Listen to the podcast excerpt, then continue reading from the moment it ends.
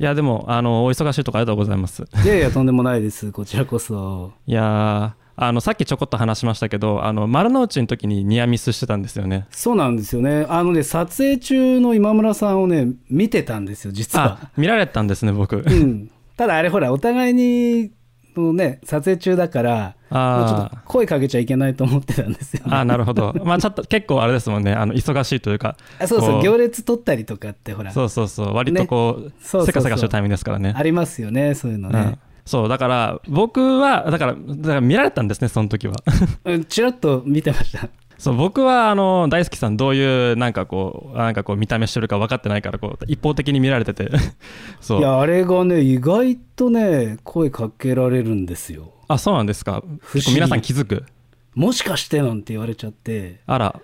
で、あんまり否定もできないんで、ああ、どうも、なんつって。それはすごいですね何をこうふなんかこうきっかけに気づくんですかねそれうは、ん、なんかですね、ぼっちのバンドとか、なんかそういうのとか、はいあとは、まあ、あとはゴリさんと一緒にいたりするからですかね、多分ね。ああなるほどそういう感じで、そうあの大好きさんが他人と喋ってる音声とかコンテンツって非常に貴重だと思うんですようん、ゴリさんとダンボさんだけですそね。うそうそう今暖までね房サイドとあとゴリさんぐらいでしたもん ねいや、ダンボさんがね、上手な人でね、こう、ベラベラベラベラ話をさせられちゃったわけですよ。あそうなんです か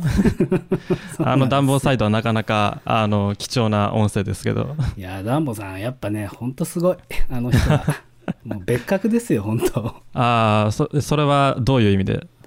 うん、なんかね、あの、なんて言うんでしょうね、自分が主にならない、そのスキルがすごいんですね。ああいう、ああの、ダンボサイドとかだと。はいはいはい、そういうのがね、やっぱうまいですよね。やっぱインタビュー上手ですよねうんそうなんですよ。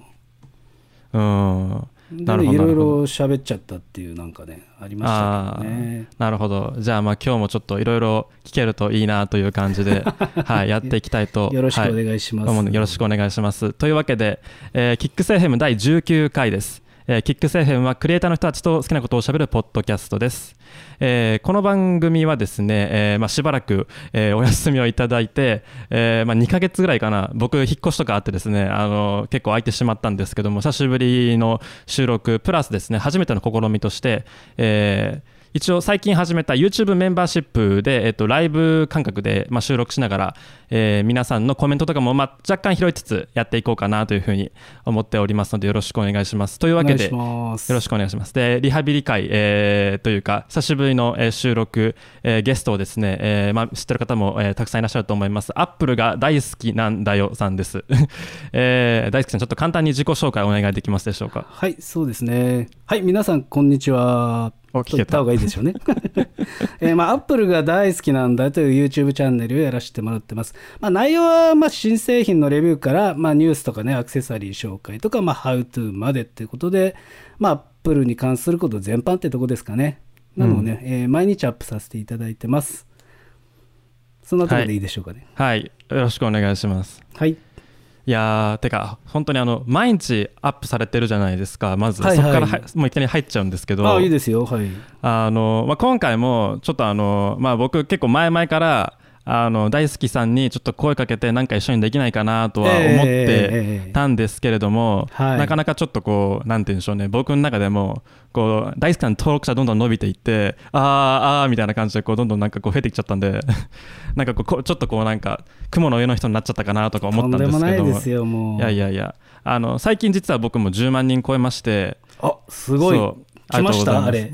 やまだ来てないですあれでもき来ますね、でも10万人き、あそうなんですかうん、来まじゃあす、ち来ょっとまちす。ょっと楽しみにしてるんですけど、はいはいそうだからちょっともうあの気も気分がこうちょっと盛り上がっちゃってあのまあちょっといいいい節目だしちょっと声かけてみるかと思って勇気を出してこうメールをお送りしたらですねいや、ありがたいあのお話で。いやとんでもないです本返事をいただいたんですけれどもあのなんて言うんでしょうねそうあのこの収録をこうフィックスするまでに結構そのスケジュール化的にねこう大好きさんあの毎日動画投稿さしてらっしゃるっていうことであの結構あのお忙しいっていうことをこうね伺ってたのでいや本当今日はありがとうございます当にいや、こちらこそ。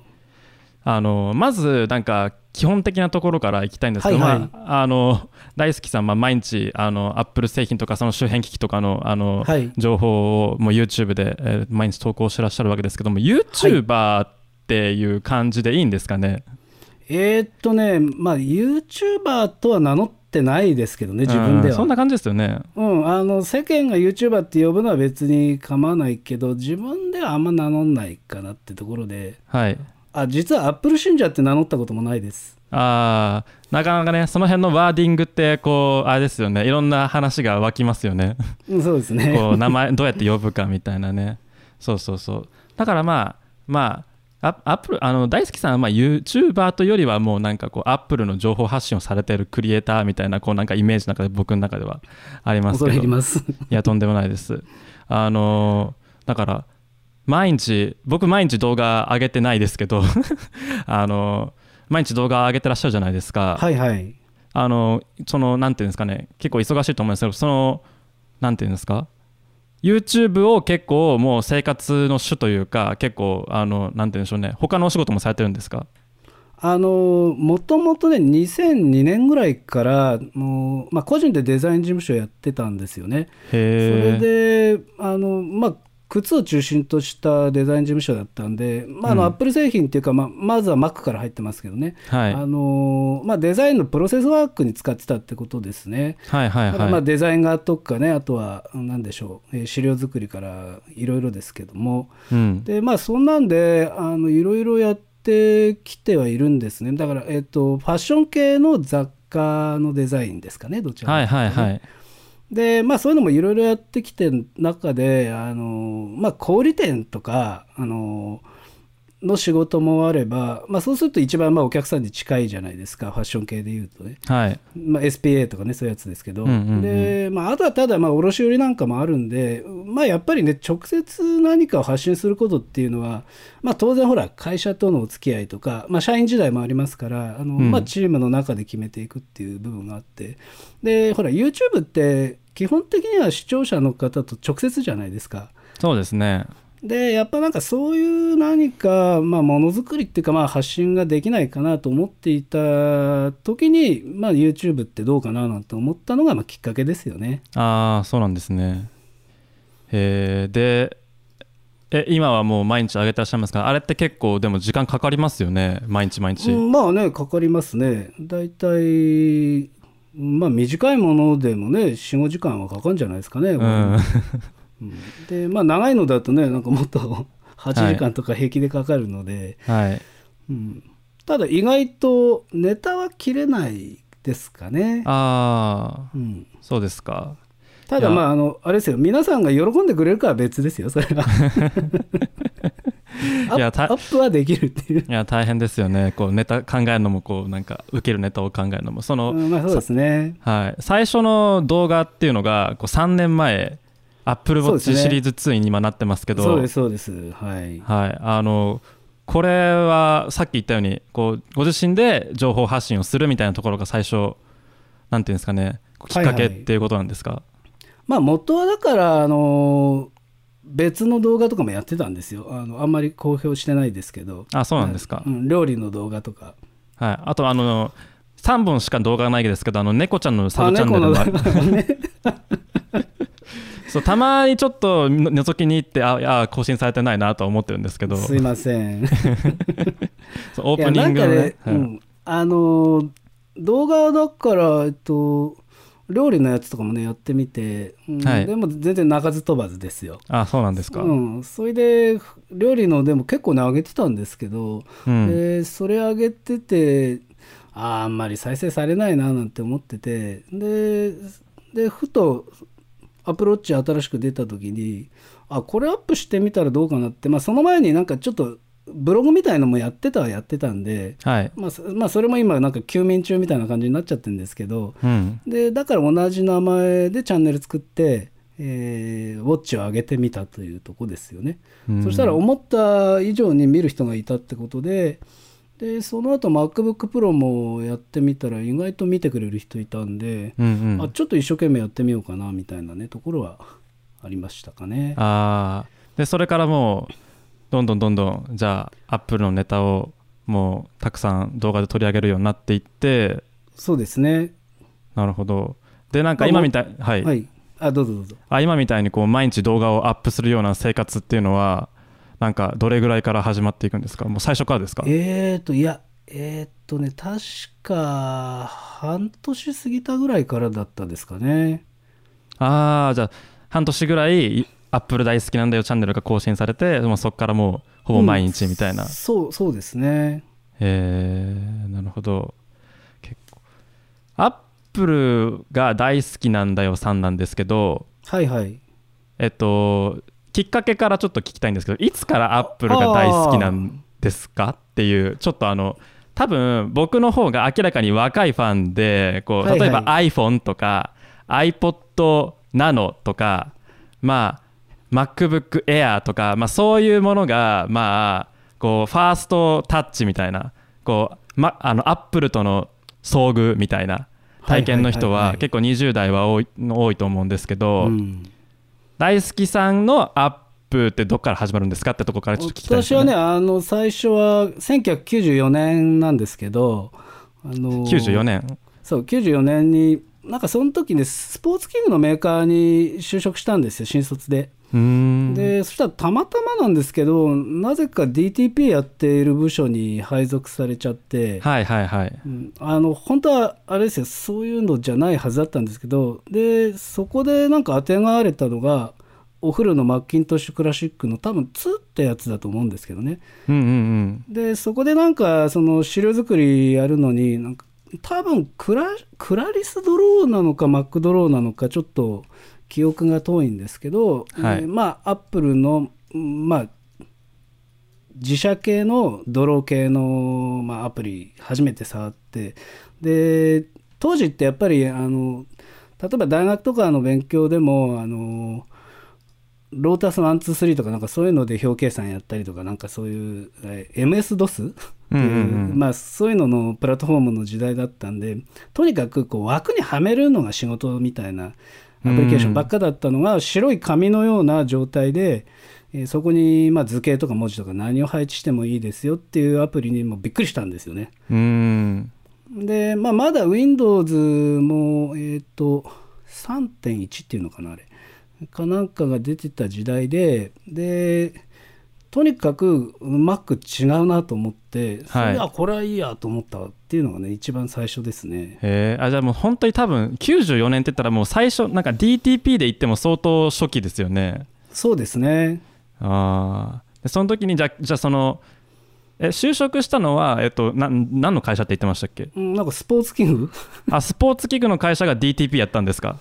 うん、なんかその、スポーツ器具、スポーツクラブ周りとかそういうのの、うんなんかチラシとかやってたみたいですよね、どうもはいはいはいうん、ただ、まあへーうん、私はちょっとそこなんだけどちょっと違う仕事やったりとかしてたんですけどなるほでどただでもその1年だけで、まあ、その後配置替えもあったりいろいろでで本格的に使ったのは本当97年とかねそのぐらいですね自分で買ったのは95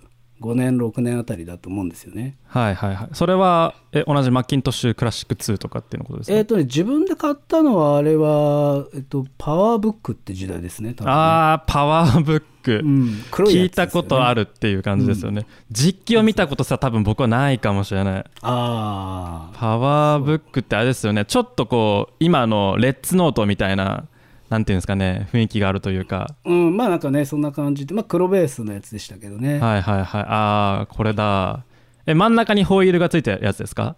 えーっとねちょうどあれはトラックパッドになった時だったようなああきそうなんだいぶ記憶が遠いです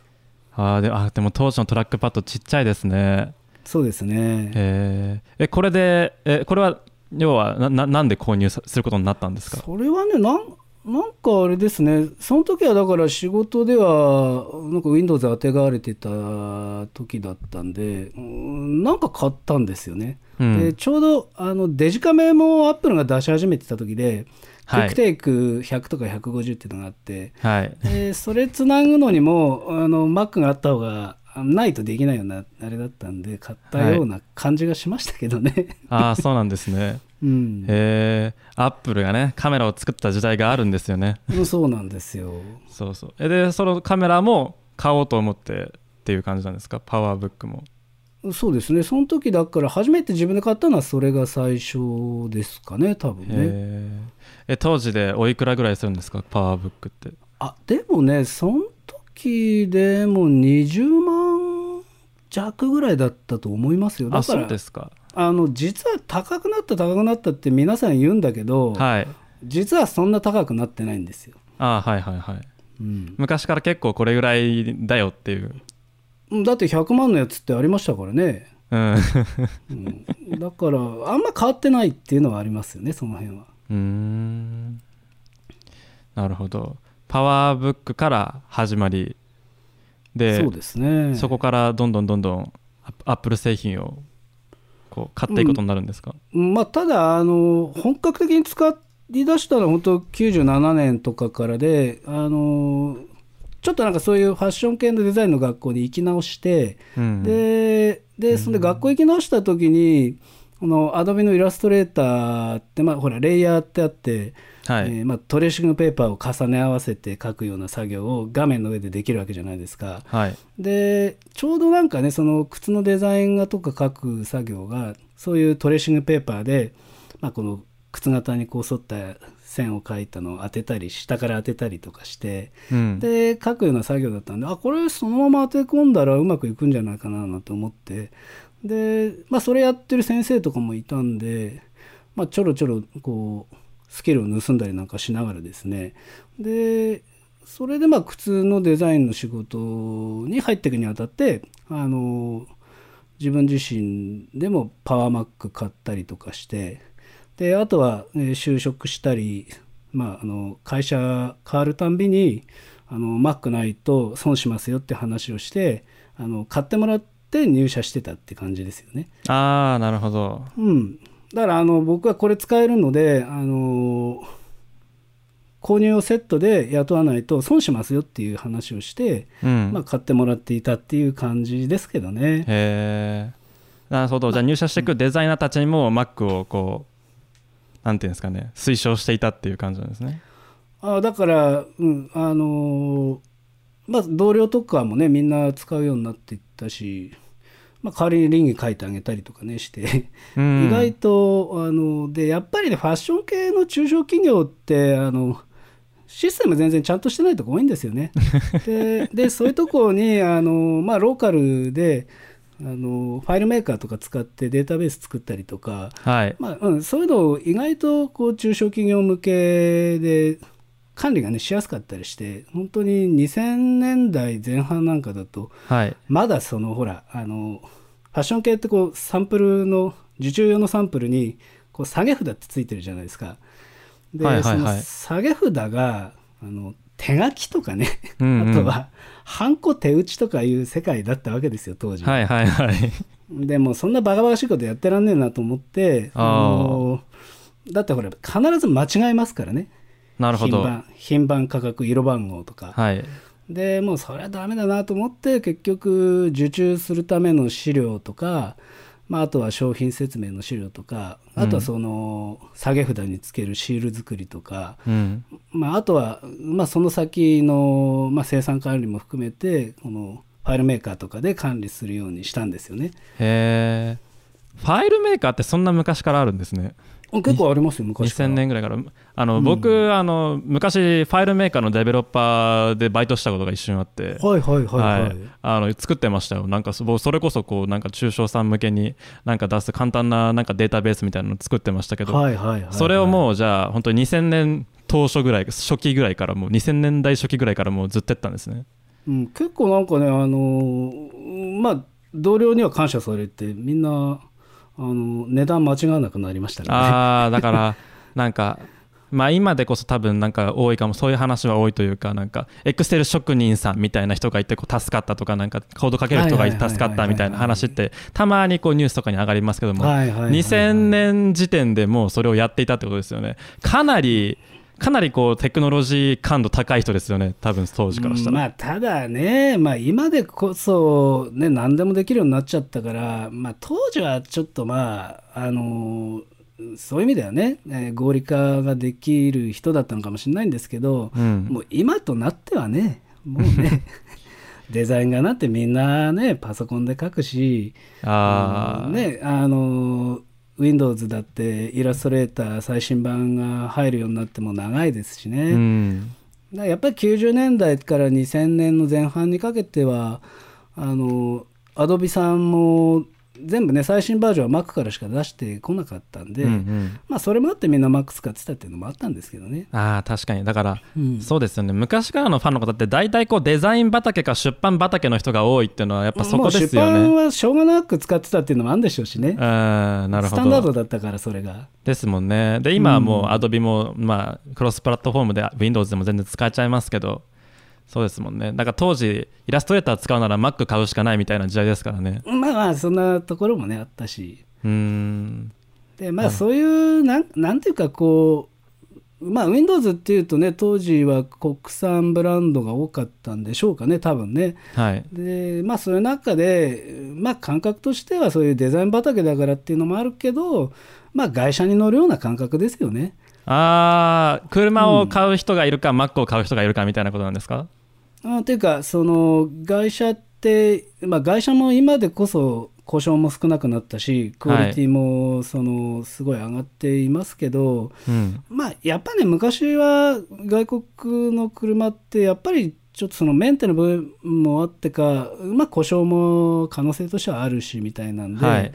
うんあのだけどまあマイノリティメジャーにはならないわけじゃないですか、はいうん、だからまあそのマイノリティであることがむしろあの好きだから Mac を使うみたいな部分もあったかもしれないですね。ああなるほど少しこう、なんていうかファッションというかスタイルとしてのやっぱりこう、うんマックを所有するみたいなマッキまあ、と当時はマッキントッシュかをちょっと持ってるみたいなこともまあ、あとはだから、まあ、天の弱、天の弱なんでね、 あのメジそうなんですャかーになっちゃうと興味がなくなるっていうのもあったりして、ああそうなんですか、だからアップルがこんなにあのメジャーになっちゃって、自分としてはびっくりしてますけどね。まあなんかそうだそうですよねあの今となっては、ただうんはいあのアップルって聞くとねみんなおおってこうね多分なんて言うんでしょうねあのど真ん中ですよねメメインストリームというか、うんみんな知ってまあてたみんな持ってるみたいな、まあ、ただね、あの世界シェアで言ったら、マックだって昔と変わってないし、あの iPhone だってね、別にそんなに世界シェアがあるわけじゃないんでね、うんその OS だけで言えば。うんうん、だからなんか今でも、まあ、日本ではね4割超えちゃってる時代が長いですけど、うん iPhone なんかでいうと、そうですまあねなんか、うんまあ、自分としてはアップルはやっぱり、まあ、どちらかというとね少数派っていう意識でずっと使い続けてるんですけどね、あそうなんですか、うあん、ーいやだからコスパがどうのとかって言われたって いやそんなのだからコスパ重視するんだったら Windows 買えばいいじゃんと思いますよそりゃ。マックに、アップルにコスパとか言うことがそもそもこうナンセンスですよってこうんまあそこまでは言わないけどう ーんまあねあのそういうものでもないっていうねところですよね。ううーんなるほどそれはでも昔から変わっていないというか昔とかあんま言っちゃいけないね、い やあの全然全然。ちょっと前から変わってないってことですけどもうんなるほどそのじゃあそのなんでしょうねアップルのじゃあ入り口としてじゃあそういうところがあったにせよこうアップル製品とかを買い続けてそれこそ動画とかでもありましたけど、はいはいはいこうたくさん持ってらっしゃるじゃないですかいっぱいええこうええ家にあるアップル製品全部並べてみたみたいな、はいはいはいはいあれあれいいとこですけどあのそののめり込んでいく過程というかなんかこう原動力みたいななんかこうどこどこにはまったというかあるんですかねうんまあ、ただね、あの本人は実は自分としてはそんなにのめり込んだとかっていう気持ちもなくてですねああーの仕事道具で使っててはいうーんまあ、ある程度経つと,、えーとまあ、新しいのが出たりとか次のえークリエーションに必要な性能とかを求めていった結果捨てないでいたらああなっただけなんです よね買い続けていたらもうそうです捨てなかっただけなんですよねうん、まあ、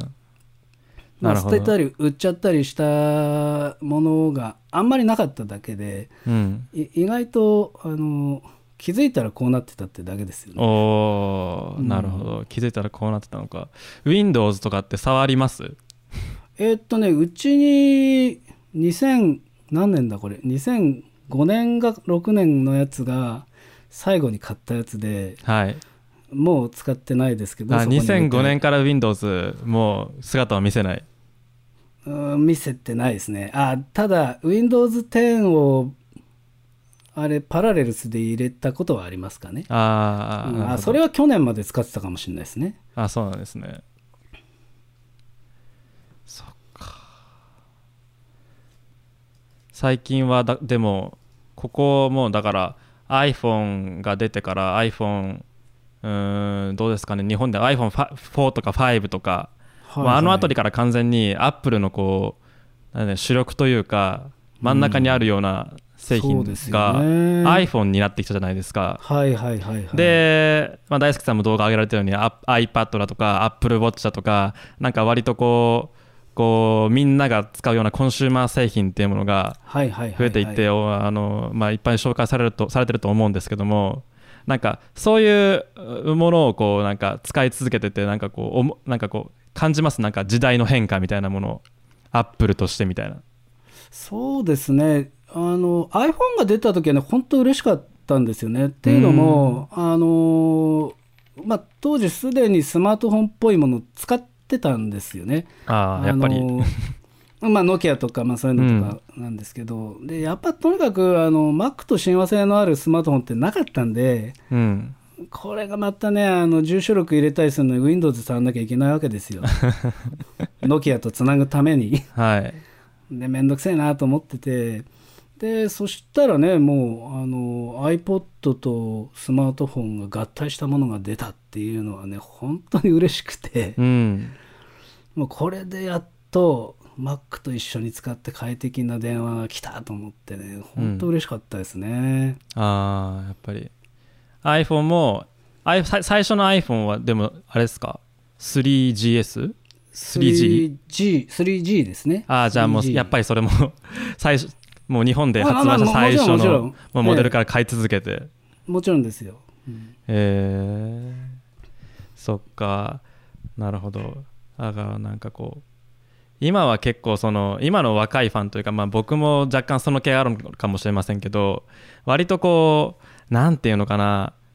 アップル製品ってなんかかっこいいものみたいななんかイメージでなんでしょうね僕もなんか中学生ぐらいの頃になんかこう YouTube 動画とかたくさん見てあ Mac 欲しいなとか思ってた口なんですよ、はいはいはい、うんなんかそういうわけでもないんですもんね昔からもうなんか使い続けていてもこのプラットフォームが好きっていうこのまあそうですねうんただあのかっこいいっていう捉え方は、まあ、当然90年代からもありましたけどねああやっぱりそうなんだ、うんそうそうでやっぱり当時は、ね、デザイン系の人しか使ってなかったんでまあなんかそういういやらしい気持ちも若かったからあったかもしれないし、うんまあ、今今はねもうね別にアップル製品使ってるからかっこいいとかってまああまり言わなくなりましたけどね、ああ、うん、でもそういう気持ちは多分ユーザーとかねファンの人はまあみんな少なからず持ってて普通なんじゃないかとは思いますけどね。ああなるほどでやっぱそのアップル製品の普遍的な部分っていうとやっぱりその、まあ、コンピューターをカジュアル化していくってことだと思ってて、うんでやっぱりその走りの、まあ、一番最初、まあ、一番最初じゃないかもしれないけどあのやっぱ iMac のねあの半透明のやつとかっていうのは、はいあの明らかにね黒とかあのしまあ、シルバーもあったかなシルバーとかあのあとベージュの世界のパソコンを、まあ、一気にね華やかなものに変えて、うんまあ、インテリアに馴染むパソコンっていうのはまあ提案できたわけじゃないですか。はいでやっぱその考え方っていうのはずっと脈々と続いてるなっていう印象で、まあ、それが iPad だったり iPhone だったり、うんまあ、あとはね AppleWatch だったりするのかななんて思っていて、うんうんまあ、とにかくとっつきやすいパソコンっていう意味ではやっぱもう Apple 製品ずっとそうですよね。うーんだからああそっかその使いやすいみたいなところというかこうコンピューターがこうよりカジュアルになんかこういい体験で操作できるっていうのはやっぱりはいこうはあるんでしょうね、あの会社にはこう iPad なり iPhone なりやっぱそこがこうなんでしょうね僕あ僕僕は僕自身はこう iPhone の体験でなんかこうそれは感じるんですけど、い。はいはい。こう、まあ、ガラケーがあったりとかこうなんでしょうねアンドロイドスマートフォン的な、まあ、スマートフォンみたいなものも、まあ、その前はあったわけですけれどもこうみんなが iPhone にはまっていく、まあ、日本は特に特殊ですけども、まあ、iPhone にはまっていく過程っていうのは結構なんかこう無意識にそれをみんな感じてあこれ気持ちいいなって思ってなんか使ってる感じはありますし、こう僕の友人とかで Mac を使ってる人もかなりこうなんでしょうねハードウェアとかこうデザインとかあーまあいうのを完全に取っ払ってもソフトウェア OS だけでやっぱりあああの Mac とか Apple 製品は選びたいっていう人は結構多いですね僕もそうですし、うんうんそうですようね。ん、その辺のこう使い心地ってやっぱりなんかありますよねとても、うん、YouTube の話少ししていいですかあ、いいですよ。いいですよ。そのなんでしょうね毎日投稿大変じゃないですかあまあ大変なんで、うんあのーね、今 YouTube の比率も仕事全体の中では上がっちゃってますけど、うんうんまあ、ただもうしょうがないんでね、あのーい大体4年間ぐらい一日も休んでないですかねそのし仕事っていうか作業っていうか。えーだからまあまあそれはただなんか私の場合はあんまり仕事と遊びの区別っていうのがないので、うんあのあんまり苦になってないっていうのはねあるんですけどね。うーんなるほどなんかねあの本当にあのまあなんかやってるのが好きだってことなんでしょうけどね。うんうん、そんなんでだまあやっぱり、うん、休みねガーッと休みたいなと思うこともないことはないですけど、まあ、ただやっぱりこの上げることの方が楽しいっていうのはあるかもわかんないですよね。あー YouTube ってちなみに見ます YouTube ね最近あんまり見なくなってますけど、はいあのトレンドはつかむようにしますかねああそうかトレンドつかむってどういうことですかどういうものが流行ってるかみたいなことを見てだかるらあの旬の手法であるとか旬のネタみたいなものとか、まああのこの人こういうやり方してこんなに伸びたんだみたいのは結構あの気にはして見てますけどね。あうん、あなでるやほっどぱね若い人は本当にね皆さんもう若いうちからチャレンジしててすごいなと思って見てて。あーうん、でも私なんか全然ねあの本当 ね40代でね始めてるから、まあ、ちょっとねあのもう出るのが恥ずかしいですからねそもそもね、あそうなんですかうん、出るのが嫌っていうねいやでもでも YouTube まああのお顔は出す出されてないですけど YouTube だからそれ始めるっていうなんかこう思い切りはすごくこうなんかあーなんかすごいすごいというかなんかうんなんかまあ変それはねお互いにそうですよねいやいやいや、まあでも僕僕はもうか、うんなんか子供の頃っていうか、もう中学生、高校生ぐらいのところから、なんか今の子たちみたいに YouTube に、なんかこう、割と親しんでた方で、まあ、相当早い段階の YouTube ではあったんですよ、日本で言えば。はいはいはいはいはい、そ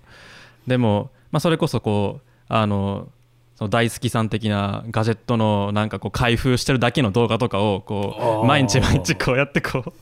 う見て てあ YouTube って面白いなって思った側なんですけど逆にその大好きさんがなんか YouTube になんかこう触れるというか何はいはいこうあこういうのがあるんだやってみようって思うってなんかこうなきっかけっていうかなんかあったんですかいや俺なんでだったんですかねなんでだろうなんか見てたんですか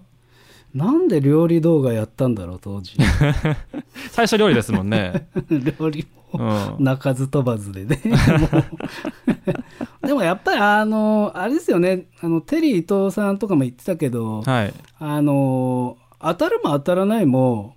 あの数を打ったかどうかなんですよね。ああ、であの率っていうのは実は人みんな大して変わんなくてあの打席に立った数が多いかどうかっていうのは結構重要でそうすると、あのみんなが同じ 3, 3割打者じゃなくてじゃあ2割5分だったとしても、うん、あの分母がでかくなるとあの当たる数数絶対数が増えるわけじゃないですかうん、だから結局は分母なんだよってテリー伊藤さんが言ってましたよ。ああ、じゃあそのもう習慣としてご自身の中にあるってことなんですかね。その、うんまなんあか習慣というかねどうなんですかね。そうそう気質というか ねあのこう面白いと思ったとか、なんか興味を持ったことをとりあえずなんかやってみてみたいな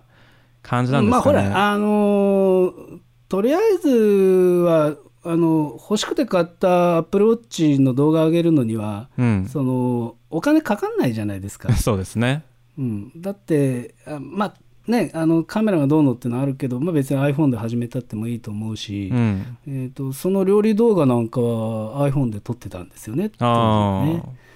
ででもやっぱりピント合わせも楽だしとかってなるんでだからまあやってみてね失敗しても別に恥ずかしいことじゃないですからねっていうのはあってでまあやっぱりあの商品企画を長くやってきたんでその、ヒットを飛ばすのが大好きなのはありますよ。あうん、あのやっぱり多くの人が買ってくれたとか、うんあのまあ、人気が出たとか、まあまあ、YouTube で言うとね再生数とかありますけあ、ど、うんまあ、そういうその人が喜ぶものを探して、まあ、もう頭フル回転で考えてで結果が出た時が一番好きっていうのはあるかもわかんないですよね。ああだからあれですよねこう結構その大好きさんの動画を見ててもちょっとなんかたまに感じるんですけどマーケティング的ですよね視点が結構こあそうですねあのやっぱね靴とかもね売れると嬉しいんですよこれがあの 会社の仕事とかですよ別に、ううんうんうんうん、でもやっぱりねこどうですこれって言って社内の人がみんながあこれいいよねっていう話になって、うんでそこから展示会通してお客さんもいいよねって言ってくれてうん店長さん直営店とかだったら店長さんもいいよねって言ってくれてそれで店頭出したらバカ売れしたりするのっていうのはまあやっぱ本当楽しいですよねうんで YouTube はそれが自己完結でも可能だったりするんで、うんまあ、そのあたりがちょっと自分のあのには合ってる感じはしますけどねうんうんうんあーじゃあ結あ構のまあそれはでもちょっと分かる気がするな一人でできることしがらみがないこうですからねそうそうそそうそうそううそうそうそうまあまあ僕もそんなになんか数は大好きさんほど出せないですけど毎日出すってなったらなんかこう人がたくさん関わってああだこうだ調整してると間に合わないですからねえそうなんですよ無理なんですよそうそうそう だからチームとかでやってる人はなんか本当にすごいなと思いますけどこうねあの、ねお互いそうかもしれませんけど新製品出たらもうあの急に忙しくなるっていうあの感じねそうなんですよね寝不足になっちゃってねもそう今から寝ようと思ったのにあ新製品出たと思ってこう自分を奮い立たせて僕とか動画撮ったりしますけどねう最近なんかねあの夜中とか多いですからね夜な夜中じゃないや9時半とかなんかあーそうそうそう9時とか10時頃とか多いですからね、うんそうそうで朝になると大好きさんの上が動画がなんか結構上がってるみたいなねあれね本当きついですねあれねあほのんとね誰かあれですよねこう何が全部変わったっていうのをあのこうリストにしてこうなんか送ってきてほしいですよ ねこうそうまあそれを代わりにやってる感じはありますけどねあそうそうそうそうですね、僕たちがそれやってるんですけどこう資料が何もないところからこう、なんでしょうねぜ全部ざーっと洗っていってこうどこがおかしいどこがおかしいっていうのをこうやってこうやっていくのって結構あれしあの大変ですからね集中力いりますからねしかもなんかアップルがたまにしくじる時ありますよねなんあかねあのたまにね使用書間違ってんですよで、うん後でね変えてたりするんであの こっちが間違ってることになっちゃうっていうのはありますよねそうそうそうあのなんかスクリーンショットを撮っていたはずなのにこうその時のやつと変わってるみたいなねたまにありますからねあるんですよねいやでも最近スクリーンショットちょっと楽になったじゃないですか、あの iPad のスクリーンショットで、ー、はい、 P、PDF ができるようになったからはいはいはいはあのいフルページのやつですかありますね縦長のやつですよねこうそうもうあれほんと助かる 前はほら自分でスクロールしながら撮ってたから、はいなかなかそのね使用書もこう、まあ、全部やるとね4枚5枚になっちゃってたんですけど、うん、まあ、それがだいぶ楽になってよかったって感じですけどスクリーンショットね、撮るのめんどくさいですからね。 いやーもうねスクリーンショット何本勝負か分かんないですけどいっぱいありますよねほんとね。そうですよね。でよくゴリさんにあの「今日やるよ」とかって言って「えーもうやるんですか?」とかって言われてうん。おたお互いに応援し合ってるんですけど、きついけど頑張ろうとかっつっいてや、そう、あの、ゴリさんも、ああの、大好きさんも、やっぱりこう、数が、数とスピードがすごいですよね、やっぱり。もうでもゴリさんはねもうカリスマですからいねや、ゴリさんちょっとね、あいやのー、おおおかしい よ、あれ。いやすごいほんとすごいあの人うん。いやーだってももう、う、ううんん年下だけどもう本当あの先生と思ってるから こっちは、ああ、うん先生って呼びたいぐらいですけどそう、もう、あの、一瞬 YouTube やるって言って復活してましたけど、またなんかちょっと、あれですね、動画出してないですね。なんかヤフークリエイターの方はまだやってんのかなやってるみあたあ、いヤですフークリエイターズやってらっしゃるんだ。うそっんかそっか。いやか、数がすごいですよね、やっぱゴリミーさんは。やっぱりこう。まあ、あとはその、まあ、スタイルはねいろいろですけどあの自分の意見をちゃんと言うタイプの人ですよね、うーん。あれあれもね偉いなと思うんですよねすごいねなるほど。こう大好きさんはどっちかというとこうなんかあれですよね中立というかこうなんかこうフェアな立場でなんか話されること多いと思うんですけどなんかそ、うんまあ、ちょちょっとねそのアップル以外のことで言うとフェアかどうかっていうのはまあ別としてです ねうんまあアップル製品の中ではできるだけその全てに存在意義を求めようとしますかね。あうーん、なんかそれにはなんかポポリシーというかなんかどういうなんかこう意図みたいなのあるんですかいや、やっぱりほら、あのー製品群って、まあ自分もほら仕事で、うん、まあその、まあブランド1個をやったりとかしていた中で、うんまあやっぱりほら、あの、ラインナップっていうのは、それぞれ役割持たして作ってるわけじゃないですか。うんうんだから別にその、ね、Mac の中でも、うん性能が、ちょっとこうおとお抑えめにしてるものでもあのちゃんと役割があって作ってるわけだから、うんうんあのまあ、こんなのはゴミだとかねっていう表現はやっぱりねしちゃいけないと思うんですよね作り手もいるわけだし、うんであとは買う人もいて気に入ってる方もいらっしゃるわけでうんでそういうのはやっぱねわなんか悪く言うっていうのも、まあ、そもそもあんまり好きじゃないしうんっていうんでやっぱりそれぞれの、まあ、長所短所あとはね力を入れたポイントっていうのがあるので、まあ、そういうのはできるだけ伝えたいなと思ってはいますけどね。うんだってでかくて高くて速くてっていうやつ全員が買えばいいってわけじゃないじゃないですかだって、いやそれはもうそうですよね、うん、だからやっぱりほら車とかだってね別にね誰もがじゃあ 5000cc のに乗れますかっていうと別に 1000cc であのすごい工夫した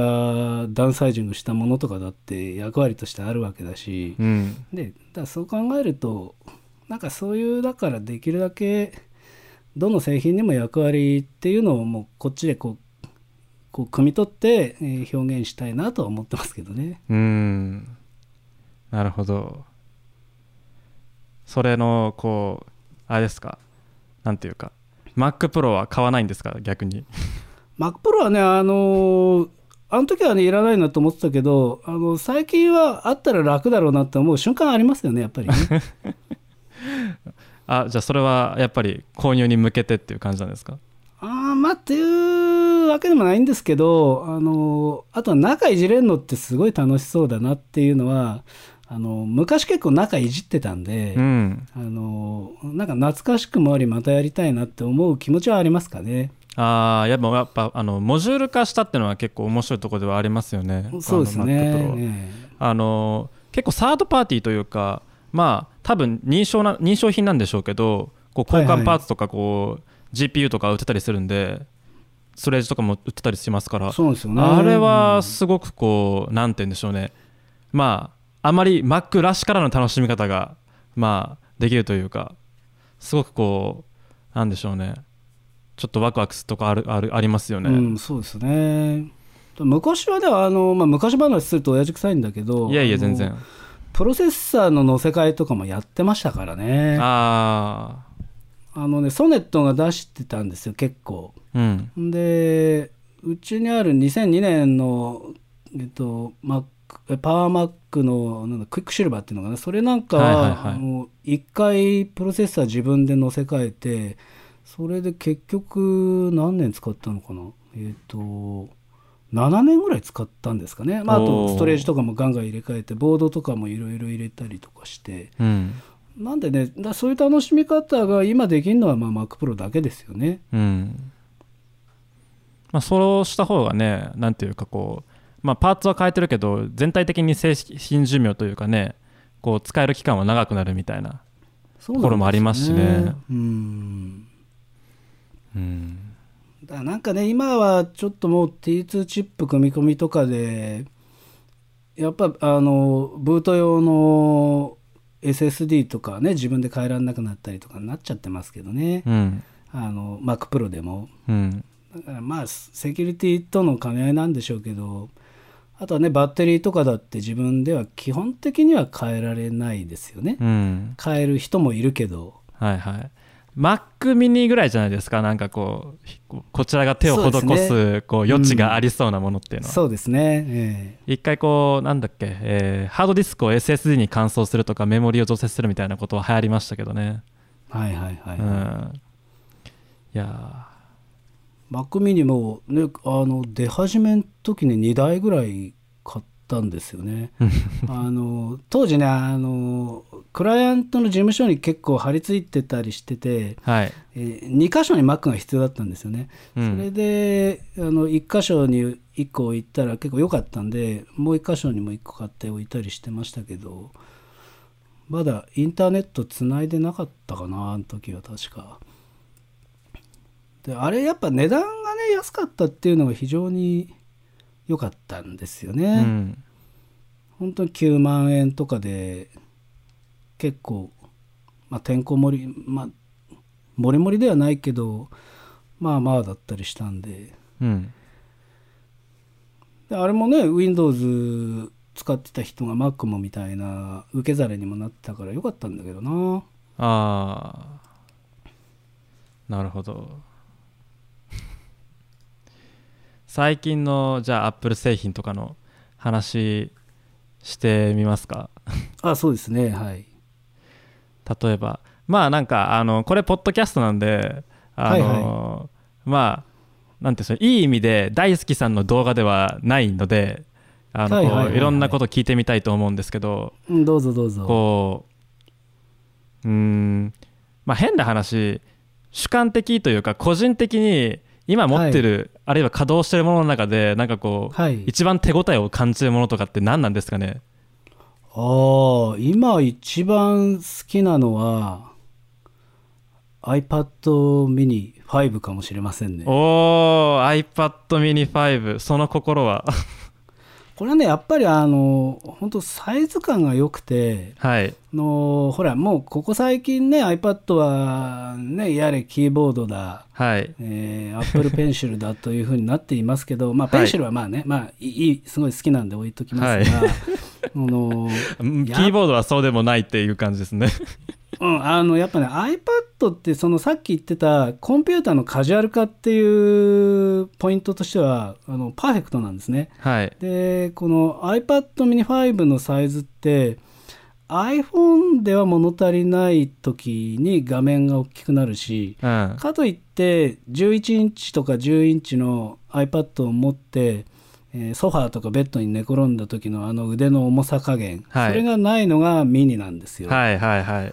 でそういう意味であの持ち歩きの iPad としてとかあとは家でねこうだらけて使うための、まあ、コンピューティングとしてはもう、ね、パーフェクトで一番好きですね。あーなるほど iPhone よではちょっとこう足りないところというかこそうなんですよ。うなるほどちょっとこうもう少し大きさ欲しいけどカジュアルに使いたいみたいな部分に iPad mini5 がハマるわけですねそうなんですよ。へえやっぱ11インチのプロだとちょっとこううん重てえなって時がこうあるんで、なんかあのあれですよねケースとかやっぱりキーボードとかも、まあ、アクセとして多分ついてること多いと思うんですけどあの重いっていうかこうやっぱりあれを持ってなんかしてると仕事しなきゃなみたいな感じになりませんなんかこうまあまあありますよね。ありまあすれよっねてこう生産のための機械としてのこうなんかあのメッセージをこう伝えてきて全然こうリラ全然って言ったら違うけどこうリラックスするっていう意味では iPad mini5 確かにそうあるかもしれませんねうん、そうなんですよ。だからまあ、その、ね、ホームボタンのデザインは、まあ好きな人もね、まだまだたくさんいらっしゃるから、うんあの、まあ全否定はしないけど、ちょっと見た目はクラシックじゃないですか。はいで、だからまあその点はちょっと iPad mini 5、うんまあちょっと、まあ物足りない部分はあるんですけど、はいまあこ、まあここへ来てね、ちょっとマスクの絡みもあって、うん、まあ便利だなと思う部分もあるんで、まあ相殺してる感じはあるでしょうかねあー確かにそうかもしれませんね、うあん今もコメントで来ましたね iPad mini のホームボタンについてっていうやっぱりでも僕はあの最近あのなんか動画作りまくってるんですけど iPhoneSE 大好きなんですけどおーはい。あのまあ、ホームボタンあっても別に全然いいですよね。便利ですよね。うん SE ね結構使ってますよ私も あ、そうなんですか。へえ、結構うんまあやっぱほらあのーね今マスクして出かける時はうん。楽なんで、うん。まあそれ以上に、まあ、やっぱちっちゃくていいなっていうのはありますけどねうん。いやーホームボタンって便利だったなっていう、なんかちょっとこう、昔を思い出した感があって、そう最近はもうこればっかり使ってますけど。なんかだからあのーまあ落ち着く感はありますわね確かにね うん。なんかこうあいじってて落ち着くなっていうのはありますけどね確かにねあとはね Mac はちょっとこのところ迷走中な感がありますねおお若。干、うん、Mac はやっぱりうんまあこの前動画も上げたばっかですけど16インチのプロ使ってきたけどやっぱ iMac のがいいなと思ってみたりとかいうそんなところでうんだからここ2日3日 iMac で編集作業をやっていますねああ、そうですね。どどっちが快適かを再確認したいと思ってはいはいはい。で、やっぱ iMac の方が良さげですかまあちょっとね、うちのやつフュージョンなんで、あの、たまにアクセスとろい時あるんですよね。こ う、あっていうこう、うんハードディスク速度になる時があるんで、それ除いたらやっぱ結構快適ですかね。うーん編集はえっ、とあれですよね、えーえーファイナルカッファトイナルカットですね。そっかあの13インチでファイナルカットが動かないっていうあれはちょっとね、あれはでも結局申し訳ないうん発見をしちゃったなと思うんですけど、いやでも僕の友人とかでも結構いたんですけどあれ訴えてる人あの、ねえはい、結局原因はよくわからないんですよねあれは多分うん、なんかね、サポートによってまちまちみたいで、はいあのー視聴者さんの中では、えーソフトウェアの問題ですということで、えーアップデートを待ってくださいって言われた方もいれば、うん、原因が分かってませんって方もいたり、うん、ひひどいのは10分おきにファイナルカットを再起動してくださいっていうあアーそれひドどいバでイすスねをいただいた方もいたみたあいでれはひどいなちょっともうあの爆笑ですよねもうね。ウウルトラマンかみたいな。そうそうそうそう3分しかこう地球にいられませんみたいなそうねそうそうそうおかしいだろっていう。いやだからまああれがね例えばプレミアプロであのそういうことが起きていますってことであればあまあソフトウェアだよねって完全にわかるんですけど、はいあの曲がりなりにもね自社アプリですからね自社アプリですからね自分のところそのうハードで自分のところのソフトを上げてるわけ使ってるわけですからねだからちょっと正直ねびっくりしたっていうかもう想定外のことが起きていましたね。いやーびっくりしたねあのニュースはぼ 僕の友人もあれがきっかけでこうプレミアに変えましたって人もいましたねうんななんか私はね今ダ・ヴィンチに変えようかなと思ったりしてるとこですね。あーうんそう大好きさんの動画のこうなんか作り方ってどんな感じなんですかどういう感じでネタ出しをしてあとはプロセスとしてはああえっ、と文字とかに書類とか文字とかにするのはあの純正メモだけですね。うんそこにあの動画ネタっていうのがあってあのとりあえずメモっとくんですよババッとはいそれでまあこれは急ぎでやった方がいいものとそうでもないものとかでバーって見ててそれでもう基本的にはその日の取って出しが多いですねうんうんうん取って編集して出すみたいな感じが多いですねなるほどあのボイあれってボイスオーバーというかあの声は当てレコですよね、そう声はねああの後から入れてるのがほとんどですね、うん、あれっていうのは結構あの原稿を書いて尺を考えて撮影を始めるんですか、えっ、と先に撮影をすることの方が多いですねうんうんうん、でまあ尺は大体まあ10 12分前後に最近落ち着いてますけど、うんあのまあとりあえず必要なことをババって取っちゃって、うん、でそのぐらいに収めるように編集していく感じが多いですかねあーじゃあ取り上がった素材を見なが見ながら、まあ、声の吹き込みをじ時間的にも調整してみたいな感じであそうですそうですそうですでだからまあちょっとは話すの遅いって言われる時もあるかもしれないですねまあでも必要なシーンはもともと決まってるからっていう感じです、まあまあそううなんですけどねうん、あでアフレコ自体は原稿に起こさないですねあーそのままじゃあもう撮った見もなのがをら喋る見ながら喋るっていう感じなんですね、そうですそうですまあ数値とかはまあどうしてもメモは必要になってきちゃいますけどまあでも大体まあアドリブに近いですねミスったら取り直すだけというところですけど、えー、すごいそれはなんかすごいですね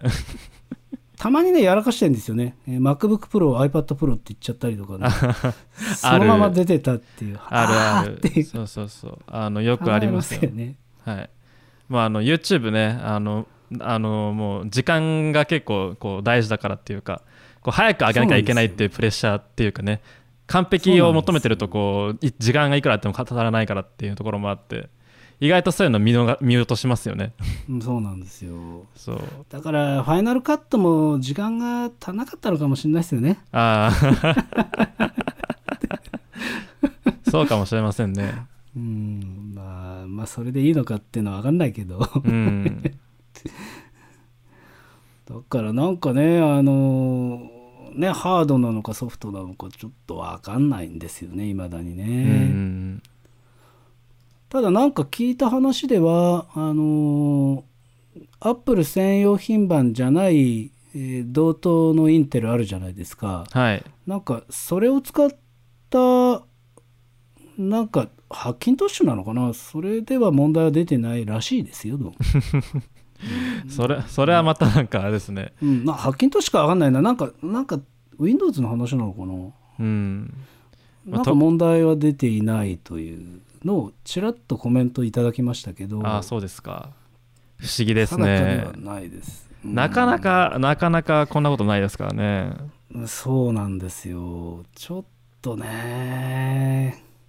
ちょっともう、もやもやのまま、まやまやまままもやもやのまま、ちょっとこう、デスクトップのが良くなってきてますね。うんやっぱ安定してるなと思って。そっかあー僕は今あの16インチの MacBookPro を使ってるんですけど、そどうですいやーこれはねなんかね僕は結構というかかなりいいなっていうか手応えを感じててこれでもうあと23年戦えるんじゃないかっていう、うん、気がしてますねすごくこうなんか排熱まあなんかあれですねあれってあれって大好きさんありますあのこうなんだろうなあのカタリーナになってからこう Mac が再起動するとかっていう症状って経験してますあれね、出だし16インチ結構ありましたよ。あありましたかうんそっ。か僕はあんまりそれがなんかこう個人的にはなくて、おお、はい、だからみんながこうツイッターでこう なんかこうなんでしょうね悲鳴を上げてるのをちょっと不思議な気持ちで見てるんですけどそうあの結構まあどうだろうな、まあ、調子はそれなりにいいかなっていう気はしてますけどね、まあ、当たりを引いたのかもしれませんけど、うん、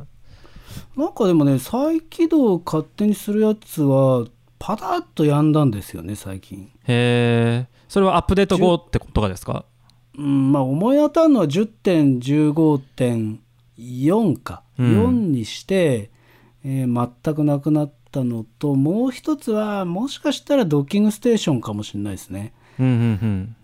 なんかね、えーまあ、ちょっと社名はあんま言わないけど、前に使ってたやつは、ちょっと友人も同じこと起きてて、あー、えー自分はちょっと変えた瞬間からなくなったんですよね。あじゃあその辺がちょっと悪さをしてるかもみたいな。ううんんかもっていうのはありますかね。うんうん。なるほどね。ただ最近はね安定的すごいあのすただ15.5にした人はスリープ復帰からそのまま落ちるとかっていうのがあるらしいんですよ、えー、怖っスリープさせてはいけないみたいな必ず Mac もシャットダウンしなければいけないみたいな。うんそれはめんどくさいですね。もうねめんどくさいですよねノートだったらねあんまやんないですからねみんなねう、ん。なんででもまああの全般的には好評ですよね16インチはねうんうんうんうんうん大体みんな良かったって言ってますしう、ん。もう YouTube やってて、ね、動画やる人でもこれだったらね持ち歩いて結構なことができるんで、そうですね。うん相当いいですよね。そうあのまあ僕出張とか行くことほぼないですけどでもまあ,、はいあの普段のマシンとなんでしょうね出先で使えるマシンが一緒になっててファイルも全部その中入っててっていうのはいはいははいはいすごく便利だし、うんあの 4K の動画 4- 4K で動画作ってますえーっとね 4K はたまにですねあたまにやってるんですかたまに必そう要な時ですねあサンプルが 4K とかほらはいはいはいはいはい撮影サンプルが 4K とかあるじゃないですかありますねはいはいあーそうあの 4K の動画のあプレミアですけど 4K の動画の書き出しが例えば10分弱でそうですね15分とかはいはいはいはい、まあ20分かかるかかかんないかぐらいの時はああありましたけどそうそれぐらいの感じでそうエンコードもできるんでああうんパフォーマンスもいい全然いけなまっすねていう、うんそうそうそう 1080p ならもうピュンで終わっちゃうんでいや、うんほんとそ素敵ですよ本当にもうう Mac のそうノートブックで Mac のこう MacBook でこれができるっていうのはかなりもうなんか僕は嬉しいなって感じですね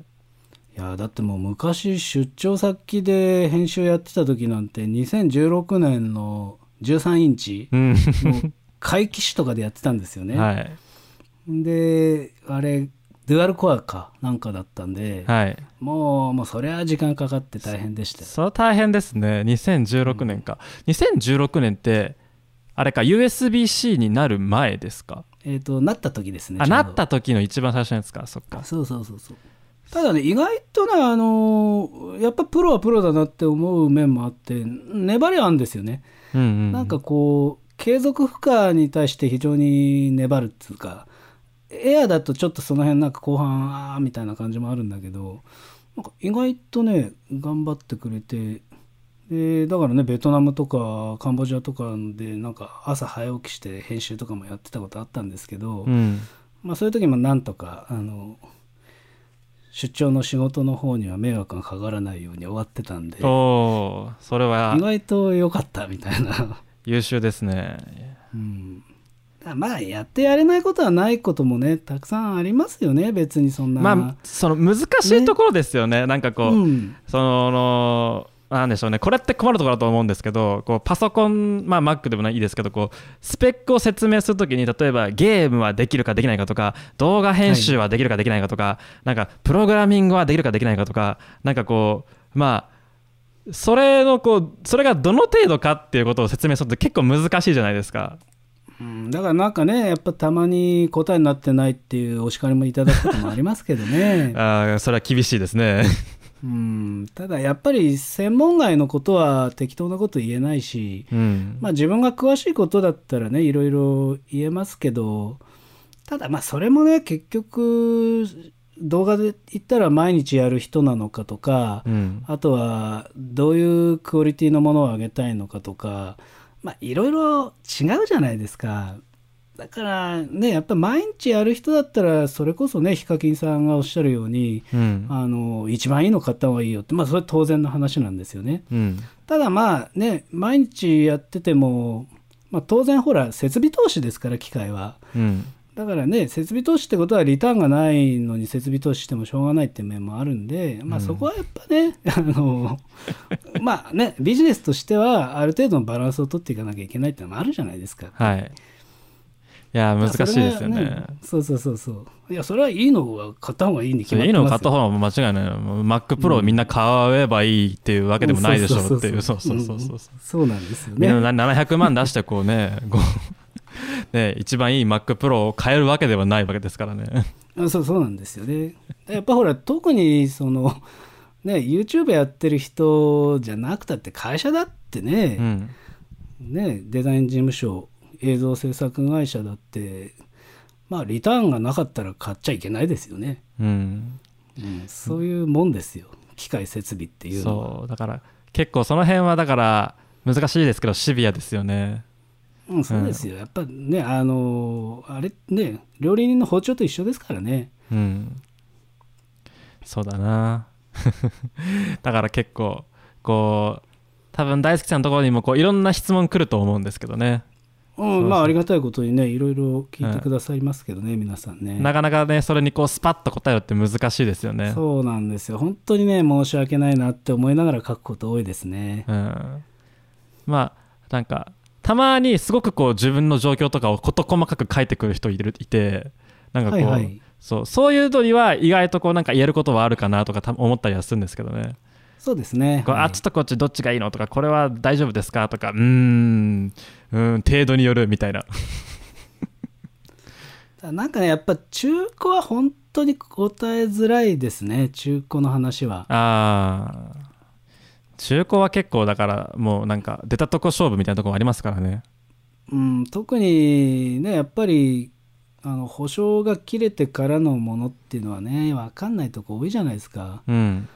あと前のオーナーがどういう使い方かしてたとか。うんまあ、車だったらね走行距離とか目安になるものもありますけど、まあそのね、不正がないのが前提になりますけどちょっと Mac だとねどんだけ使ってたか分かんないんですよね。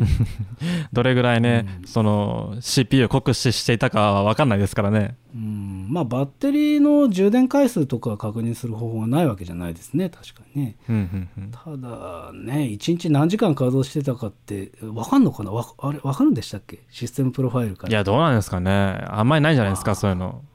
ああそっかあれリセットっていうか出荷時に戻しちゃったらできない多分できないでうすね。んうん、多分ダメだな、それは。だから難しいですよね、やっぱね、中古のあれは。そうですね ちょっとなんか大好きさんが挙げていただいてるトピックなんかどどどれか触りたいんですけどああ、そうですね。どの辺があれですかえっとね、この一番上のやつ、えっと、iPad と Mac 系の、その、はい20代、30代の方々は、どっちの OS に慣れ親んでるのかがすごい気になってんですよね。ああいやでもど,、まあ、どっちと言われればまあ明らかに iOS なんでしょうねまあやっぱそうですよね。まあ、iPad 今はまあ iPad の方は iPadOS ですけどだからそのこれは結構深い議題というかさっきのこう iPad とえーキーボード話にもつながると思うんですけど、はいはいはいはい。よくこう、まあ、ネタネタネタとしても結構、まあ、あのいろんな人がやってホットですけどこうそうですね MacBook と iPad ってこうどういう関係がになになるんですかねっていうねうんうんうんうんうん iPad と MacBook じゃあどっちを何に使うんでしょうとかなんかこうどう使い分けるんでしょうとか両方いるのかとかね iPad でいいのみたいなどう答えますあのーどっちか迷ってるっていうので言えば、うん基本的には、まず Apple Pencil 必要かどうかっていうのがポイントですよね、一つねああそうですねうん。で、それが必要だったらもう iPad しか選択肢がないっていうのは事実で、うんで、あとはだから、なんていうか、Mac でしかできないことっていうと、やっぱりマルチタスクだと思うんですよ。うんでやっぱ iPad っていくら良くなったとはいえ、まあ、やっぱシングルタスクのに限りなく近いデバイスじゃないですか。まあそういう OS ですよね、あまだいまだにそうそうそうそうただやっぱりその画面の大きさとかあとは外付けの画面も必要とかってなってくるとやっぱり Mac じゃないかなとは思うんですけど、うんただまあねまあ Apple の戦略通りにこっちは動いちゃってるけどまあ両方役に立ってるなというのは実感ですよね両方使うと。ああ確かにまあそうですねう、ん若い人がどうのって話に関して言えば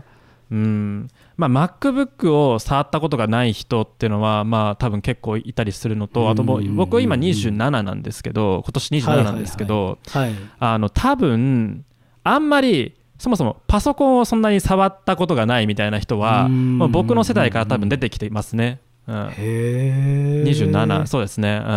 まあ、す学ごいですよね。学校の授業で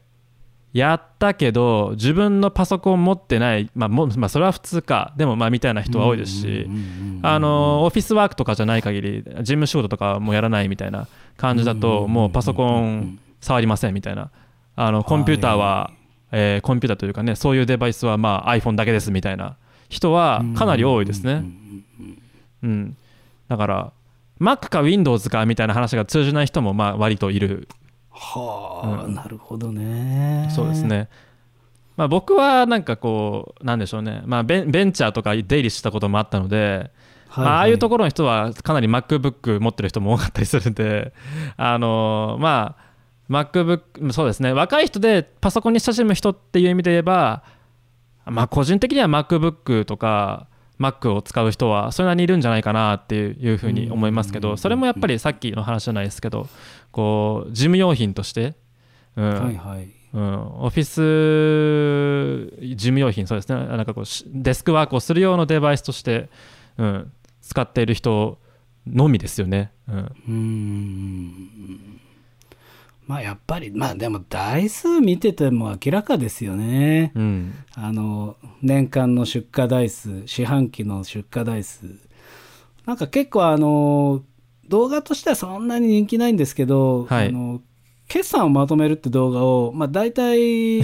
年に4回やらせてもらってるんですけど、はいなんかあれは単に自分が好きでやってるだけなんですね。うん、いやでも、決算面白いですよね。いや、あの、やっぱファンだったら、決算ってその、その後の新製品を開発する力につながってくるかうら、ん、あの、もう絶対儲かってた方がいいんですよね。でそういう意味 では、もう、あの、決算は必須みたいな感じで、自分は見てますけどね。うん、ただ最近ほら、あの、台数言わなくなっちゃったから、ちょっとグラフ作りがつまんなくなったっていう。そう、なんかその辺の具体的な数字って、もうほとんどもう隠蔽というか、見えてこないですもんね。ねえ、うん本当にね、つまんねえなと思ってるんですけどね。そう そうそうなん。かあここ予測するしかないですよね。こう数字は一応こう、ねお金の数字は出てくるから。そうそうそうそうそうそう平均単価どんなもんかなみたいなんでうんであとリサーチ会社がね、あのー3ヶ月後ぐらいに出してくるんで、まあ、その辺を参考にするかとかな感じになっちゃってますよね。うんいやーだからじゃあ iPad 話少し広げたいんですけどあどうぞどう iPad ぞって iPad って何なんですかねっていう僕結構テーマが僕の中であっておいやまあ iPad mini5 のお話は結構まああのまあそうだなって思ったんですけど、はいはいはいはいまあこの間出たあのマジックキーボードとかまあ、はいマウス対応とかもあったりしてそのじゃあ iPad ってパソコンになりたいんだかなとか どこに向かっていくんでしょうっていうねどこに収まるのかなっていうことを結構僕はなんかこう分からなくなっててうんはい誰のための何のデバイスなんだろうみたいなことを考えるときはたまにあるんですけど特にプロですよねだからさっき言ったみたいうんおっしゃってたみたいにあのペンシル使わないなん使わないんだったらじゃあ MacBook, MacBook の方がいいですっていうふうにねこう言いたくなりますよねこちらとしてはきっとうんただなんかあのーそうやっぱりプロがちょっと異質な方向には行ってる感はありますけどあやっぱり、なんていうか、去年でしたっけ、一昨年でしたっけ、えっと、What's Computer とかっていう CM あっあたじゃなあいりでますしか。た。ねそう。で、あれの、あれなんでしょうね、本当はね。うん多分。まあ、要するに、新しいコンピューターの定義をしたいっていうのが、うん狙いなんだろうけど、まあ、ちょっと分かりづらくはなってる感じはしますよね。あーじゃあやっぱりそっかだからアップルが目指すところとしてはどっちなんでしょうねやっぱり MacBook っていうものは多分もうなんか徐々にこう小さくなっていって iPad をみんな持っているっていうことをやっぱり彼らはややりたいんですかねなんかだからそのほら結構ファンはねみんな MacOS でタッチパネルっていうふうに思い思うじゃないですか、まあ、おそういう話は、まあ、常に上がりますよね。うん、自分もそう思っているとこありますけど、はいただなんかその一番なんか彼らが困ってるらしき話は、うん、そのクリックとタッチのそのインターフェースがあの実は全く違うもので、うん、えー聞いた話ではえっ、と Mac のクリックはえっ、とマウスを離した瞬間なのかなあ逆だったかな、うんうんうなんんかあの触った瞬間と離した瞬間ってなんかなんか真逆らしいんですよねそれがそれで結構実は融合が難しいみたいなことを某大御所がおっしゃってまあした某大御所が、うん、某大御所がねおっしゃってて名古屋方面の大御所がですか。そうそうそうああ、なるほど。うんそりゃ無理だよ大輔君なんて言われてあああ、あそうなんですかみたいな話になって、 うん、でそれでまあその問題としては納得したっていうのはあったんですけどねはいはいはい。実現可能かどうかっていう話はああ、じゃあそこは単純にこう技術的な問題として横たわっていて解決するのが困難だから先送りになってるというか実装されないってことなんですかね。なのかそのフィロソフィーとしてどうなのかというのはありますけど、ただねやっぱりサーフェスってねその性能とか使い心地とかは、まあ、あの店で触ったぐらいの話なんで意見はできないけど、まあ、あそこには需要がありますよね。なあどうなんですかねうーんサーフェス僕実はこうい一時期触ってたんですけどおはいあまどあうでした、いや僕はねまああのもともと Mac 好きってのはまあ大いにあってそこは多分か,、はいはいはいはいかなりこうバイアスはかかってる可能性があるんですけどあのサーフェスはですねうんまあこれもやっぱり iPad 話と iPad Pro 話と多分同じとこにこう行き着いちゃうんですけど、はいはいはいはペいンがいるかどうかっていうあれがこあうーイラストを描く用のあの液タブですかねにはいはいはいはい。になるなるのかあるいはあのこう普通の Windows ノートパソコンになるのかっていううん違いがあるというか違いだけかなっていう感じがしてあれで絵を描かないのであれば Surface である意味はあんまないかなっていうふうにあーあじゃあ逆にそのパナソニックの軽いやつとかの方がいいみたいあなだからまあそうビジネスマンであったらそうですねあんまりこうあれ結局トップヘビーであの結構よく倒れちゃうしうんあー外外外外付けのなんでしょうねあのこうペラペラのいわゆるアップルのこうあれですあのキーボードフォリオみたいなやつも、まあ悪くないですけども、まあそまあ、そんなによくいいわけでもないですしってなってくるとまあなるほどねまあもちろんこう Windows プラットフォームのタッチインターフェースの統合の象徴としては非常にこう重要なデバイスではあるんですけど、マーケティング用のまあ立ち位置っていうのはあるかもしれないそうそうそううそうそうそうそう。だだから Windows ってタッチもいけるんだぜっていうことをやっぱりこうデバイスとして Windows が表現しあの Microsoft が表現しなければいけないっていう立場上多分あのデバイスはあって何かこうそれこそじゃあ Apple が拒否し続けているフィロソフィーみたいなものがあるかなって言われるとなんかどうなんだろうって思っちゃいますね僕 はそうそうそう貴重な貴重な体験談が聞けてよかったですいやー、まあ、こういうこと言われるとね、またね、あちょっとね、あの怒られそうですけど、あサーフェス初代使ってますから、ペンの反応が遅いですって、おー iPad Pro の強さが際立ちますって、だから iPad Pro のそういう意味では、ペンの体験っていうのは非常にいいですよね。あれはいいですようんね本当にいいわいや、すごいですよね。だから、ううんん、単純にその Windows 機とかで液晶タブレット要はこう画面がこうに直接かけるような液液タブを使ってた人たはいちはいはいはいの需要というのをこうガッとこうねこう引き寄せてイラストレーターとかあのデザイナーの人たちをこうなんか一気にこう iPad に振り向かせたっていうのは非常に大きいという感じはしますけどね。確かにねあの自分とかどちらかというとあの、まあ、ベクター系ドロー系の方が強い人間なんで、うんうん、あのあんまりアップルペンシルを使い切ってないと思うんですよね、うんただやっぱりあのちゃんとペンで線引く人なんかは、まあ、間違いなくぐっとねこう引き寄せられたと思いますよねうん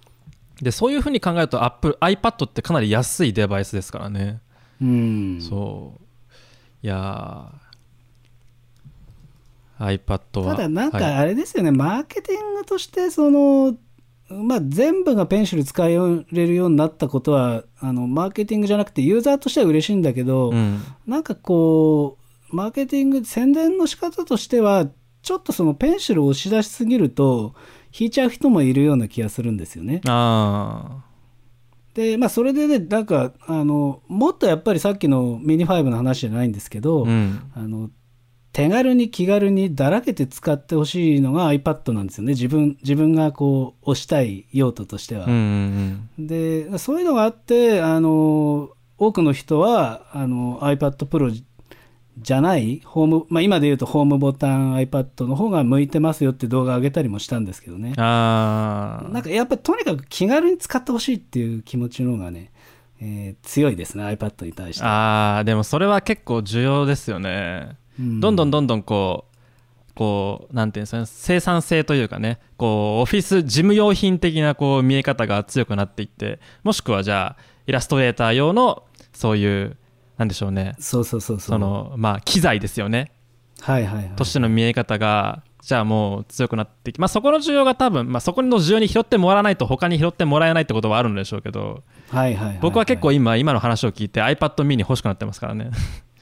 ああ多分確かにあっていうの次のやつのがいいかもしれないですねでもね あ iPad mini 次うんまあでもな年明けになっちゃうんですかねあれねねえずるずるずるずるそりゃ大変ですよねリモートワークじゃね皆さんねいやそうでしょうねだからまああのなんでしょうこう今年の製品発表もなかなか遅れるかもしれないとも言われてますしねうーんねあのだってミニ LED のやつとかもね全部来年になっちゃうかもなんてなってましたからねあ本当ですかうーんでもなんか iPad はだから、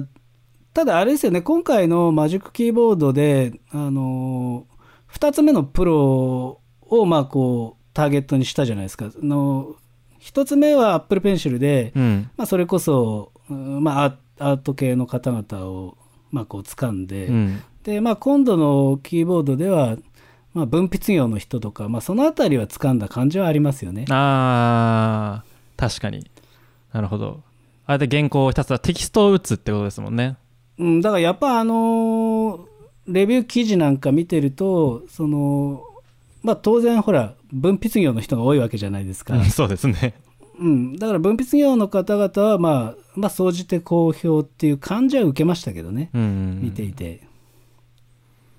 僕はあれですよあの充電コネクターがあるのが素敵だなと思いましたけどねうん、今もねあの大活躍ですよそうあれすごく重要ですよね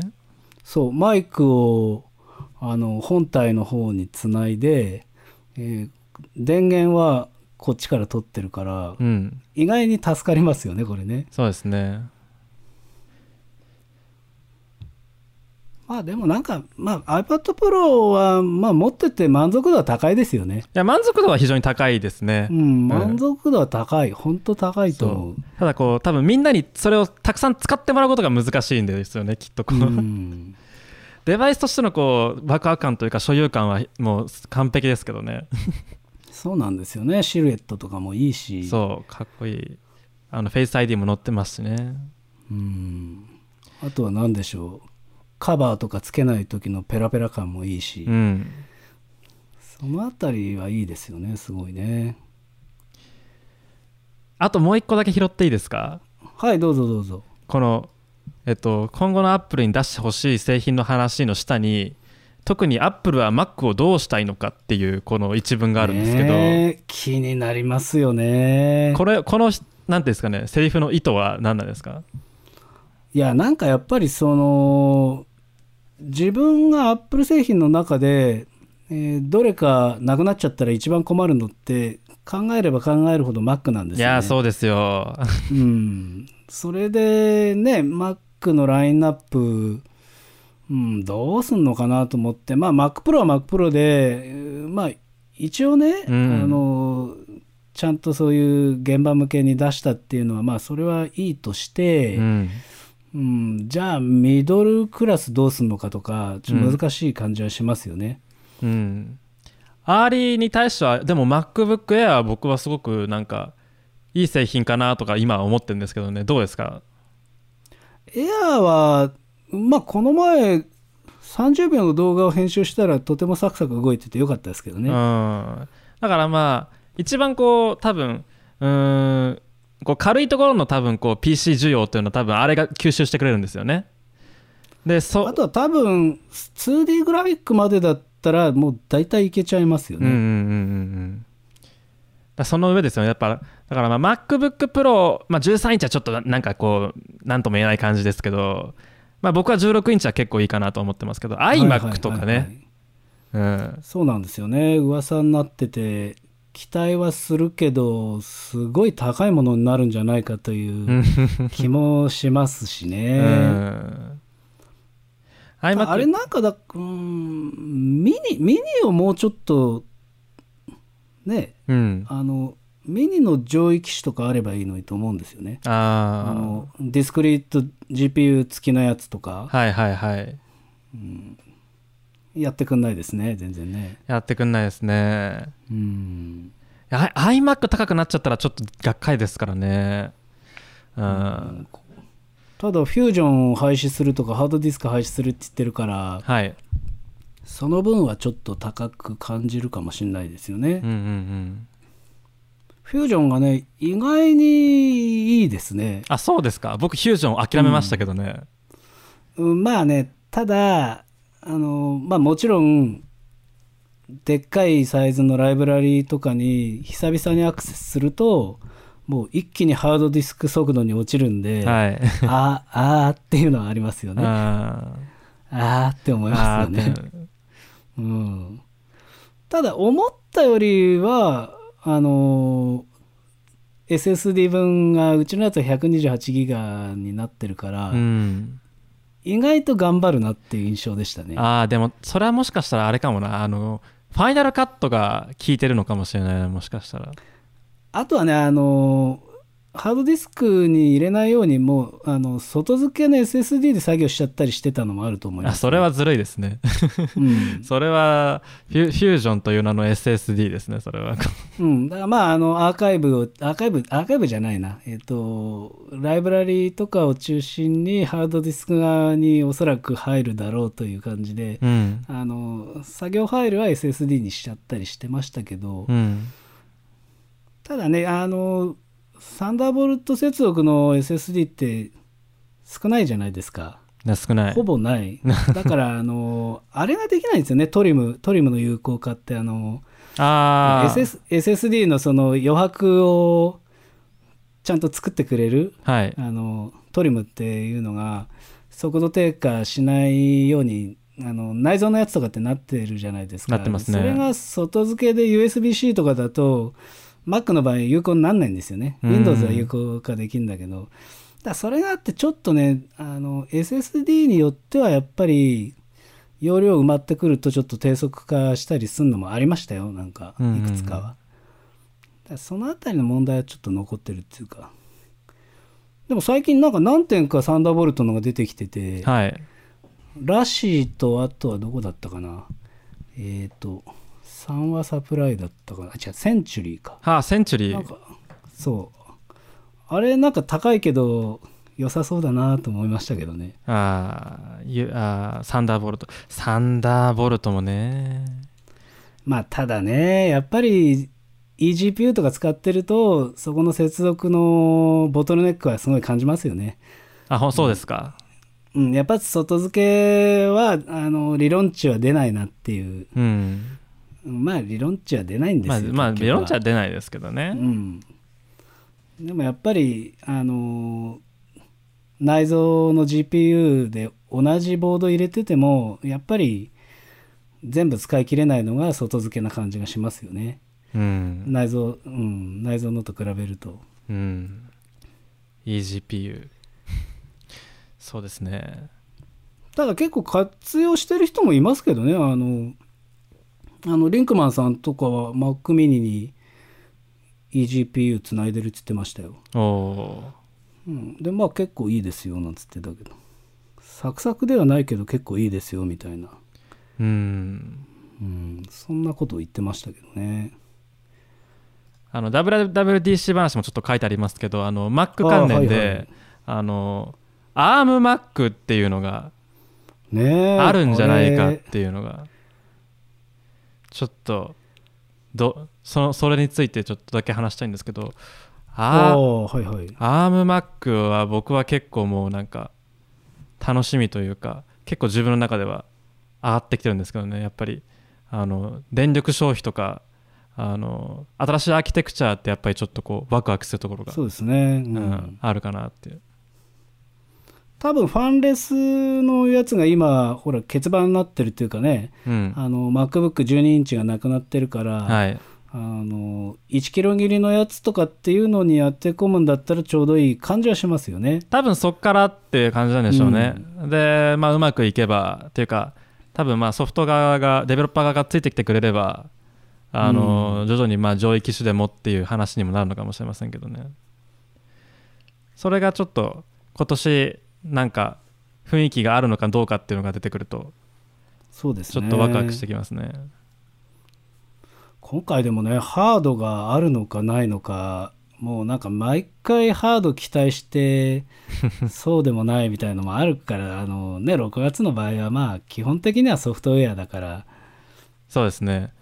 まあ、僕はあんまりまあ期待しないでこう待っていますけど、まあ、でのがね出たら嬉しいですってかか明らかでにすねうん iMac とかねあの辺ちょっともうなんか出てくれるとね一回んちょっと前の WWDC ってこう iMacPro が出たのはあれは WWDC でしたからねそうでしたよねそうそれで年末発売ってやつそうだでっすそうでたすそかうですあらあいう感じのね MacPro もあれ MacPro もそうでしたっけ去年は MacPro 去年の MacPro も WWDC でしたっけそうですそう確かそうですよねそっか確かそうかな、うん、あ違ったかないやー まあそのパターンはなんかあるかもわかんないですけどうね、んただ2016年だか7年だか忘れたけどなんかハード1個もなかった年あったんですよね、だかはいはいはい普通にありますよね、らまあなんやかんやみんなハード好きだから、うん、あのなんやかんやガクッとくるっていう、まあ出しては欲しいですけどねそうそそううそうあのファン目線としてはねうん まあね、実はソフトウェアのボリュームもしっかりある会社のはずなんだけどうんみんなハードが大好きみたいなのがありますわね。ソフトウェアで言ったらでもそのまあ各 OS の話ってのはあると思うんですけどどの辺が、はいはあの気になってますかい、いやーやっぱりでも iOS、iPadOS ですかうね。ん もう Mac はなんかもうね安定してほしいとにかく。それですね、うん、い一旦ちょっとこう踏みとどまってほしいですよね、そうなんでうすん、よ。あの安定性を上げてほしい逆に iOS はかなりこうまあ iPadOS は少しこう怪しいことありますけどでもまうあんそれなりになんか成熟してきてる気はしますからねそうですね。あとはまあ細かいとこで、あのーほら今 iPhone とか iPad を Mac で、えーまあ活用するようなこう小技がいっぱい出てきてるじゃないですか去年一昨年ぐらいから。はいはいはいであのパターンでなんかウェブカメラにあのデフォデフォルトっていうかあの純正の実装で iPhone を使うようなあの機能がつけてくれると嬉しいですよね。あやっぱほらあの Mac のカメラってしょぼいじゃないですかなんかあはいそう MacBook のカメラとかねそうしょぼいしょぼいからあれはだってもうなんかクレームつくレベルの人いるみたいですよねたまにねあそうなんですかここんなひどいんですかなん て言ってて Face ID もなかなか乗らないですしねうんだからね別に iPhone 使ってくださいって言って画質綺麗になるんだったらみんな喜ぶとは思いますけどね、うん確か今にだとなんかねサードパーティーのアプリとか使ったりしなきゃいけないし、うん、でプラットフォームによっては対応してなかったりなんでそういう意味ではもうそれこそ純正機能でみたいな感じはありますよね。そうですすねサイドカーが、まあ、ようやく出たかぐらいの感じですからねそうそ逆が欲しいですよねやっぱりこううそうなんですよね。それは面白いですね確かにあ結構みんな困困ってますよねでもね MacBook の画質に関してはねまあそうですね。うんだから私なんか大体ウェブ会議は最近 iPad になっちゃってますね iPad の方が綺麗ですもんね。 iPad プロプロか、うん一番いいですねうん。まあ確かに、まあ、今出てる MacBook Pro は若干良くなりましたみたいなことは、まあ、書いてありますっていうかこうね、うんまあ、主にでもあれはオーディオですけどねどっちかというと、うん、あでもやっぱねす720じゃなくてやっぱ1080ぐらいは欲しいかなとは思いますよねいやーそうですよねうんうんあの Mac だけで生放送もしたいしみたい ないそうそうそ うそうやーそんな感じですかねそうですねあとなんかあのか語り残したことありますかいやーそんなにはないかなってとこですけどねうん大体この純正メモに書いておいたことは全部 口にしたような気がしますけどそうですねよし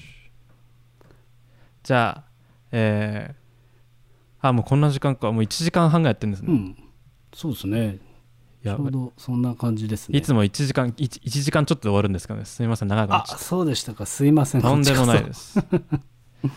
よしじゃあ、えーこんなところに今日はしておきますはいそえーありがとうございあまりがしたとうございました。えっと、感想はハッシュタグで、えーハッシュタグキックスまでお願いいたします。えー YouTube で聞いていただいただいている方は、えー高評価、チャンネル登録もよろしくお願いします。えー大好きさんのチャンネルも、まあ、多分皆さん登録してると思いますが、一応、えー、ショーノート概要欄に貼っておきますので、チェックしてみてください。えーそれでは、えー本日のゲストは、アップルが大好きなんだよさんでございました。ありがとうございました。ありがとうございました